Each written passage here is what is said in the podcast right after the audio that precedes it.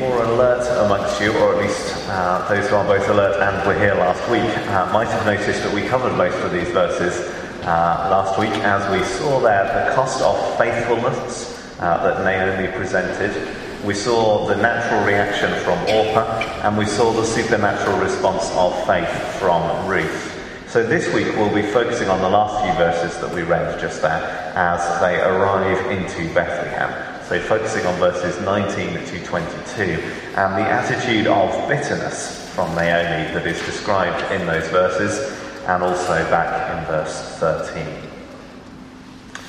Naomi comes and says, "Don't call me Naomi, call me Mara. Why call me Naomi when the Lord has testified against me and the Almighty has brought calamity upon me?" Most of you will, I'm sure, have a footnote in your Bibles next to Naomi and next to Mara that point out to you that Naomi means pleasant and Mara means bitter or bitterness or something like that. This is an instance of the way in which names in the Bible mean something. Now, most of us might be aware of what our own names mean, but few of us, I guess, will be able to go round the room and say, your name means this, and yours this, and yours this, and yours this. And yet, for the people at the time, because the names were much more everyday words in many cases, most of them knew what the names meant, what the significance of them was. And so it's not uncommon to find instances of people changing their names, either changing them themselves or having them changed for them by the people around them, or indeed by God. And so we have Jacob being renamed to be Israel. We have Abram, exalted father, becomes Abraham, the father of a multitude. The name change means something significant, and those instances we see God change Abram's name as part of his declaration, as part of his promise to him that he will be the father of a multitude. So when Naomi comes and says, "Don't call me Naomi, call me Mara," this is a deeply significant thing. She's saying to those around her, my fundamental character is not what you think it is. I've changed over the time I've been away. You think it's right to call me pleasant? I am not feeling pleasant. I'm feeling bitter. So Naomi is self-confessedly bitter. And bitter not only for the sake of her daughters-in-law, as we saw in verse 13, but for her own sake as well. She is a bitter woman. And she's blunt about the fact that God has brought her to this point. That it isn't some abstract force, that it isn't just fate, but rather God is involved. Now, to my mind, in Naomi's attitude and in her behaviour, there are both commendable points and aspects that are not so good, that cause us concern. And so I propose to take each of those areas in turn, and then once we've done so, I guess we can then come to a verdict. So then, the good. What is good about how Naomi acts, how she behaves, the attitudes that she shows? The first thing to say is, it is entirely reasonable that she thinks her situation is bad. Calamity is not an overstatement for where she finds herself. She's lost her husband, she's lost her sons, and now even she's lost one of her daughters-in-law, a woman who she clearly loved, given how she treated her back in the earlier verses. This woman who left home due to a famine is now faced with the prospect of a life which will have perpetually that uncertainty about where the next meal is going to come from. She is in a desperate situation. With no one to provide for her needs, she's going to be reduced to scavenging and barely scraping by, if even that.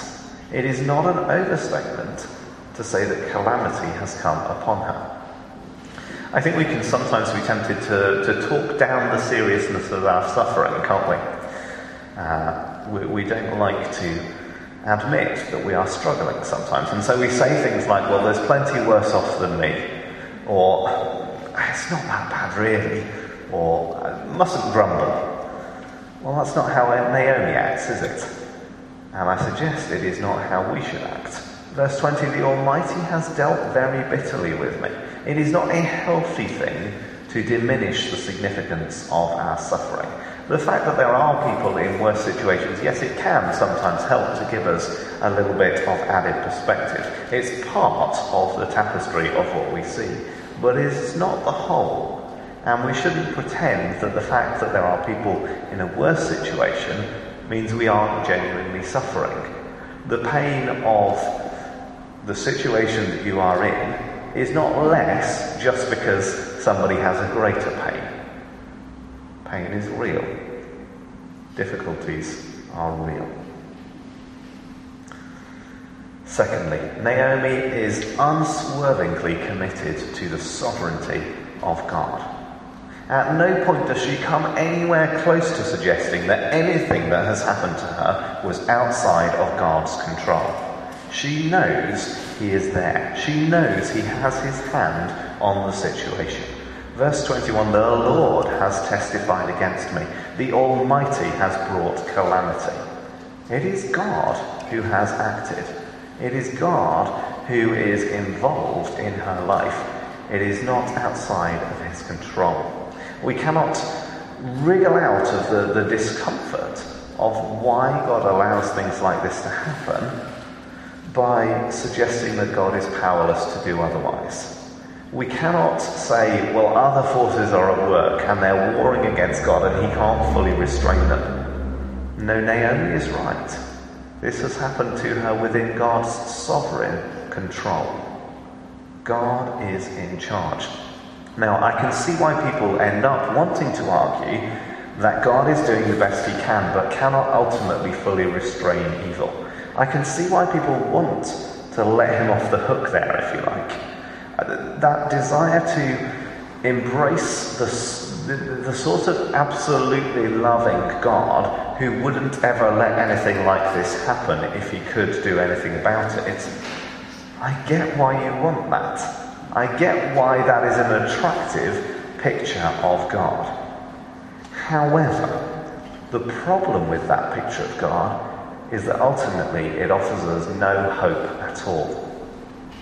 What is the point of praying if God is not powerful enough to bring about his purposes? What is the point of trusting in God if he loves for everything to be great, but he can't make it happen? What is the point? Where is my confidence that everything works for the good of those who love God if God isn't powerful enough to bring that good? In a desire to magnify God's love, what people have done is diminished his power and so made God toothless and irrelevant to our lives. So it is highly commendable that Naomi is nowhere near this trap. Naomi knows that on some level it is the Almighty, it is God himself who has brought this about. Her unswerving commitment to the sovereignty of God is commendable. Thirdly, there is something very commendable about her honesty. Not for her the generic fine thank you when she's asked how she's doing. When her neighbours call out to her in greeting, her attitude is not everything's great. She doesn't hide how she feels. She doesn't hide it from herself, and she doesn't hide it from those around her. She doesn't sweep aside her experience and pretend it isn't happening. Excuse me. This is not stoicism. This is not a stiff upper lip. And despite our cultural background, I think there is surely something that we can learn from this. Because God's word does not for a moment encourage us to repress our emotions. God does not commend to us a life of pure logic. We are not Vulcans. God does not make us like that. God intends that we experience the breadth of emotion. And we have no license from God to pretend to ourselves, to pretend to those around us, to pretend to God that we aren't feeling the way that we are feeling. Like Habakkuk's cry of dismay to God, there is something commendable in the fact that Naomi is willing to say to people, life sucks. This is horrible. I hate it. This is wrong. It is commendable that she's willing to be that honest, to say, this is not right. It is a very sad thing for us that we as a society seem to have largely forgotten how to mourn. Yes, it is true that for the believer, the sting has been taken out of death. Death has no victory. Yes, there is sometimes a place to gently say to someone, weep no more. We no longer need that. But much more often, we go too far the other way and we try to deny the pain of parting. We try to tell ourselves that it shouldn't hurt and therefore it doesn't hurt. But it does. And it should. The life tragically cut short should be mourned. The pain of being parted from someone who you have grown to love over years and years and decades is real. For Naomi, the pain of her husband's death is real. The pain of the death of her sons is real.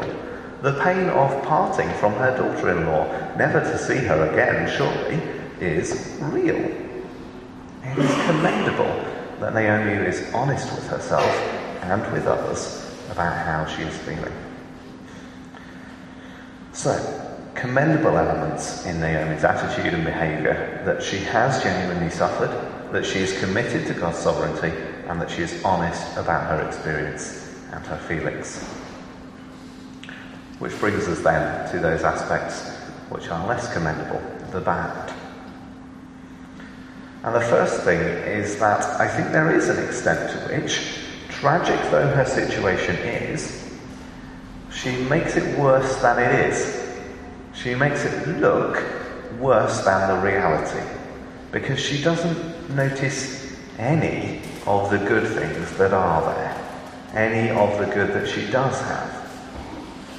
It's true that she doesn't have the fullness that she went away with, but to describe herself now as empty, in verse 21, is not entirely accurate, is it? What does she still have? Well, she still has her life. Her husband doesn't. Her husband died. She's still alive. That is a thing to be celebrated.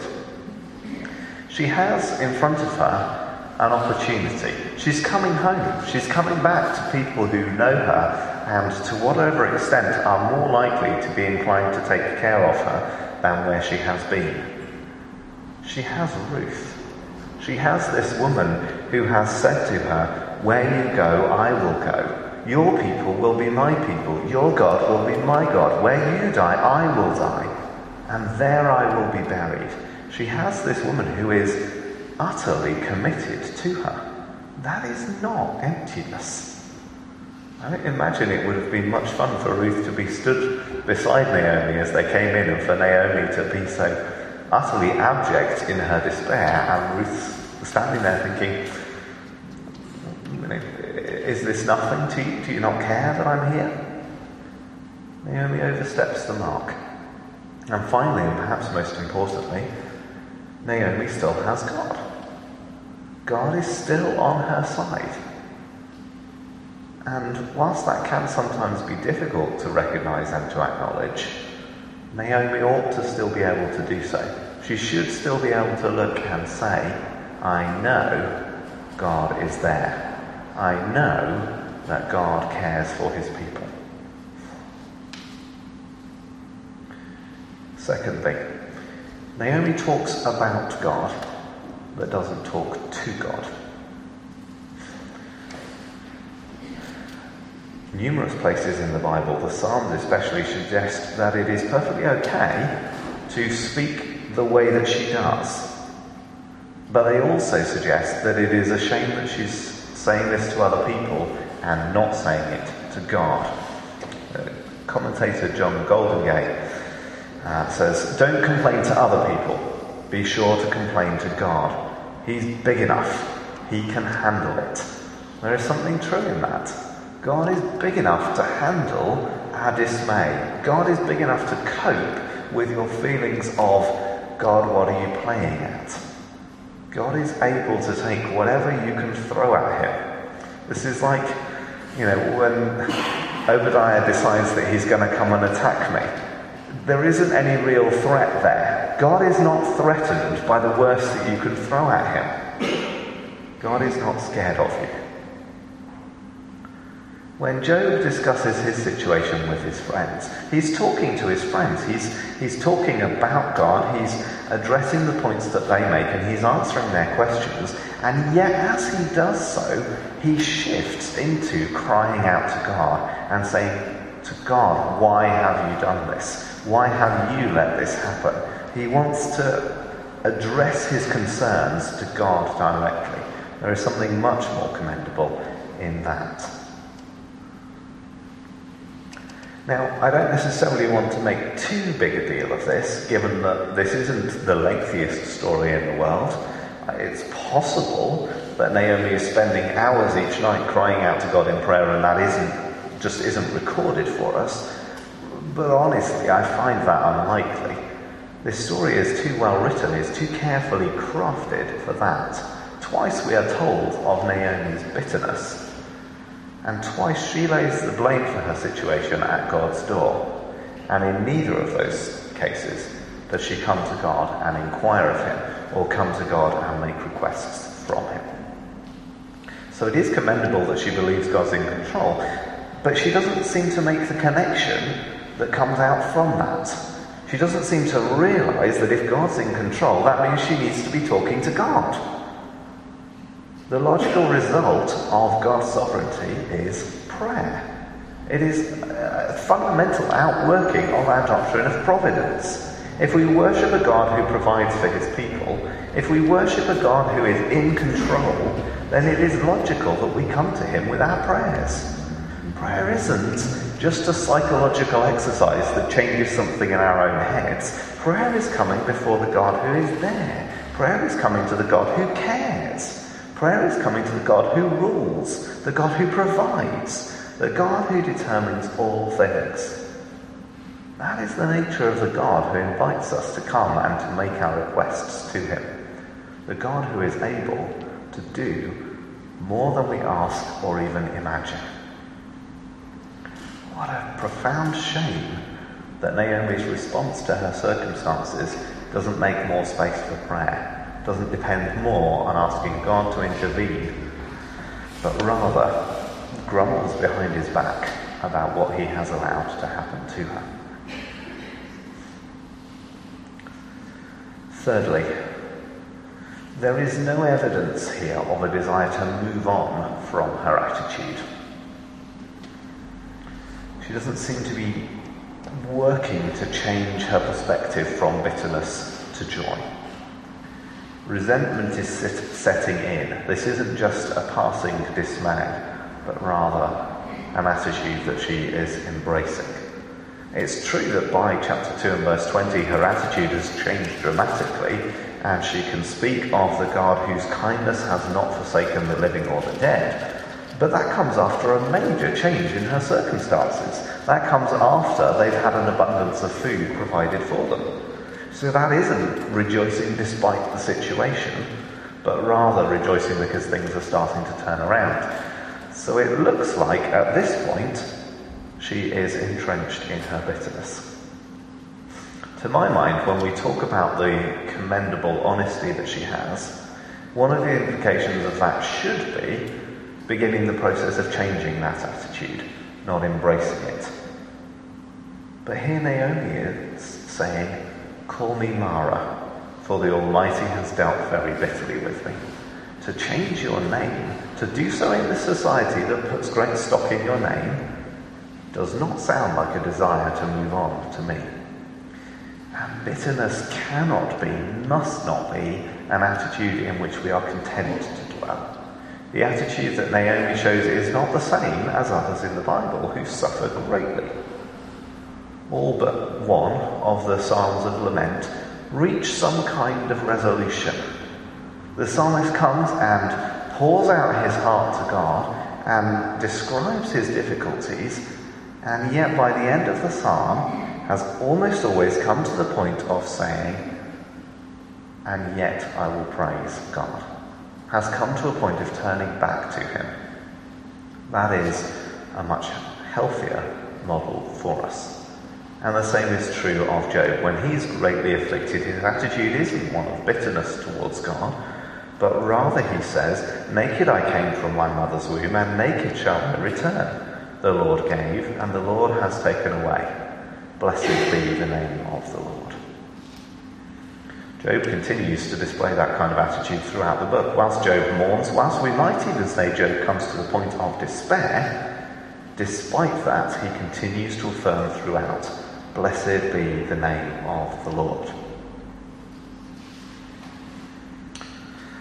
So, 3 good points, 3 bad points. What is our verdict? Is Naomi's behaviour commendable or reprehensible? Is she a model for us to follow or a cautionary tale to be avoided? Now, I guess you're probably hoping for a nice, straightforward answer. I certainly was when I sat down to prepare this sermon. I was hoping we'd work our way through and we'd come to a nice, clear-cut decision. But I haven't. My conclusion, slightly like a cop-out though it sounds, is complicated. It's messy. Life is like that sometimes. People are messy. We're messy. Situations and our responses aren't black and white. Naomi does do some good things. And Naomi does do some stuff that is not at all good. And we are the same. We're faced with situations. We're faced with mess and complication. And usually aspects of our response are good and aspects of them are not. Maybe someone asks you a tricky question and you give a great answer to it. You can lay out all of the theological reasons why so-and-so is true, but the way you do it is snappy or arrogant or ill-tempered. Well, there's good there, and there's bad too. Or the times when you know what's the right thing to do, and you do go and do that thing, but you have a good grumble about it while you're doing it. Well, there's good there, and there's bad as well. Situations are messy. And here is Naomi. So what are we to do with this?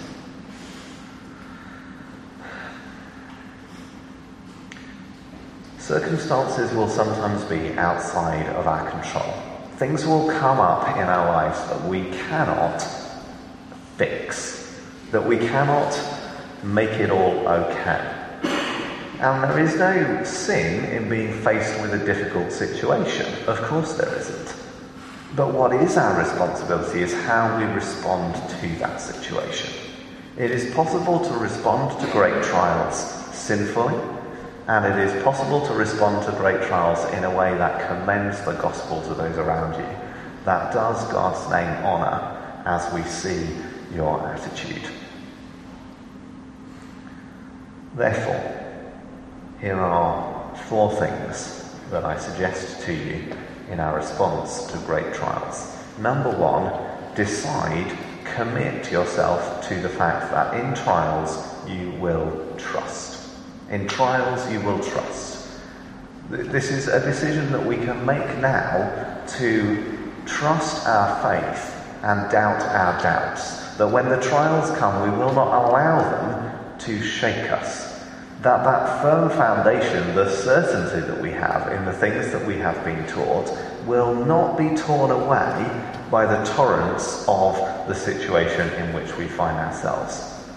Decide that in trials you will trust, and lay the foundations to enable you to do so. Secondly, follow Naomi's example in that if you are feeling bitter now, if you are feeling a little bit resentful towards God, if you are feeling hard done by, be honest about it. Be honest to yourself that you are feeling that. Be honest to God, and yes, even be honest to other people. Be honest about how you are feeling, but do not be content to stay there. Apparently, a minister by the name of Alexander Whyte used to tell his congregation that the victorious Christian life is a series of new beginnings. And he's right, isn't he? We don't expect to just have an unending sequence of joy and triumph in our lives. We know that's not reality. It is a series of new beginnings. Naomi is about to make a new beginning. And with God, it is never too late to start again. Never too late for the new beginning. You have never gone so far away that he will not welcome you back. You have never become so bitter that God can't take that and deal with it and be willing to call you a friend once more. Thirdly, talk to God, not about him. Talk to God about how you are feeling. Talk to God about how you feel about him. Tell him that you're disappointed with what's happening. Tell him that you can feel yourself becoming bitter and you don't want to be. Talk to God, not just about him. Fourthly, in everything give thanks. 1 Thessalonians chapter 5 and verse 18. In everything give thanks. This is not always easy to obey, is it? This is not an easy thing to do. But the reality is that obeying this command is the best antidote against a bitter and critical spirit. To take every situation and declare, I will give thanks. The Lord has given and the Lord has taken away. Blessed be the name of the Lord. Again in Philippians chapter 4 and verse 4, rejoice in the Lord always. Again I will say, rejoice. Not easy, but it is what God calls us to do. And that determination that in trials we will trust, that in every situation we will give thanks, that in whatever we find ourselves in, we will rejoice. That is the antidote to a bitter and critical spirit. A final thing that I hope will help you to do some of those four difficult things. Our Lord Jesus helped his disciples to see their confusion in a new light and from a different perspective. When they asked Jesus, why is this happening, about the suffering of that man who was born blind, Jesus turns their questions around. He turns their question into, to what purpose? What is the goal of this? And so they're not told the immediate cause of this man's pain, but they are told what we might call the final cause. Jesus says that the works of God might be made manifest in him. John chapter 9, verses 2 and 3. And the same is true of Christ's own sufferings, isn't it? The immediate cause is sinful humanity, and yet the final cause is that the works of God might be made manifest, that God's purposes might be accomplished. What's the immediate cause of Naomi's suffering? Well, we don't really know, do we? What is it that meant that these things needed to happen? But what is the final cause? Well, so that Ruth will come with Naomi back to Bethlehem, so that Ruth will meet Boaz, so that Ruth will give birth to Obed, and so that she will take her place in the ancestral line of King David and of our Lord Jesus Christ. God has a purpose here. Naomi's suffering is not meaningless. What is the immediate cause of your pain? Well, I don't know. But what is the final cause? That the works of God might be made manifest in you. God has a purpose and a plan. Why is this sermon titled Hope Despite Bitterness? Well, if the book of Ruth is the story of God's providential provision for ordinary people in an ordinary place, where is his provision here in the face of Naomi's bitterness? I think there is a very deliberate glimmer of hope right at the end of the passage that we read. Not only here have they returned to Naomi's native land, but verse 22, they came to Bethlehem at the beginning of barley harvest. On one level, it's just a marker of time, it's just when they happen to come back. And yet, in a story that starts with a famine, in a story where the presenting problem is, how will these women eat? To come home at harvest time is significant. To come home at harvest time is a glimmer of hope. This is evidence of God's provision for Naomi and for Ruth. And the fact that the narrator includes this detail, I think, is a deliberate indication that there is hope even in the face of Naomi's struggles and bitterness. Despite her bitterness, despite how she has suffered thus far, despite her questionable attitude, God is still making provision for her. God's providence has not let her go. God's providence will not let her go. God is big enough to take her bitterness and still provide for her. Let's pray.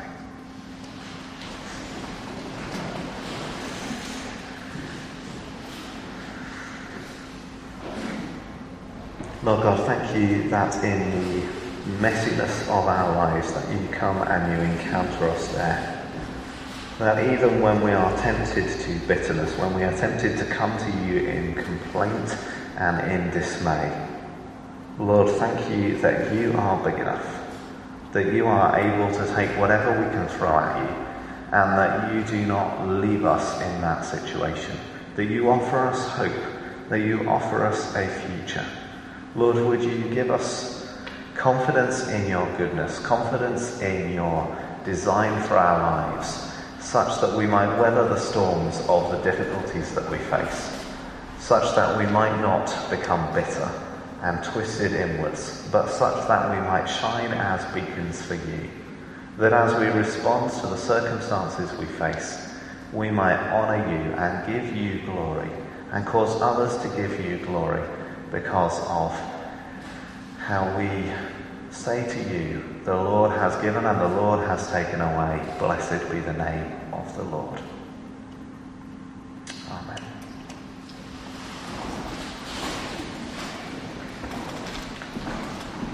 So we conclude with a song of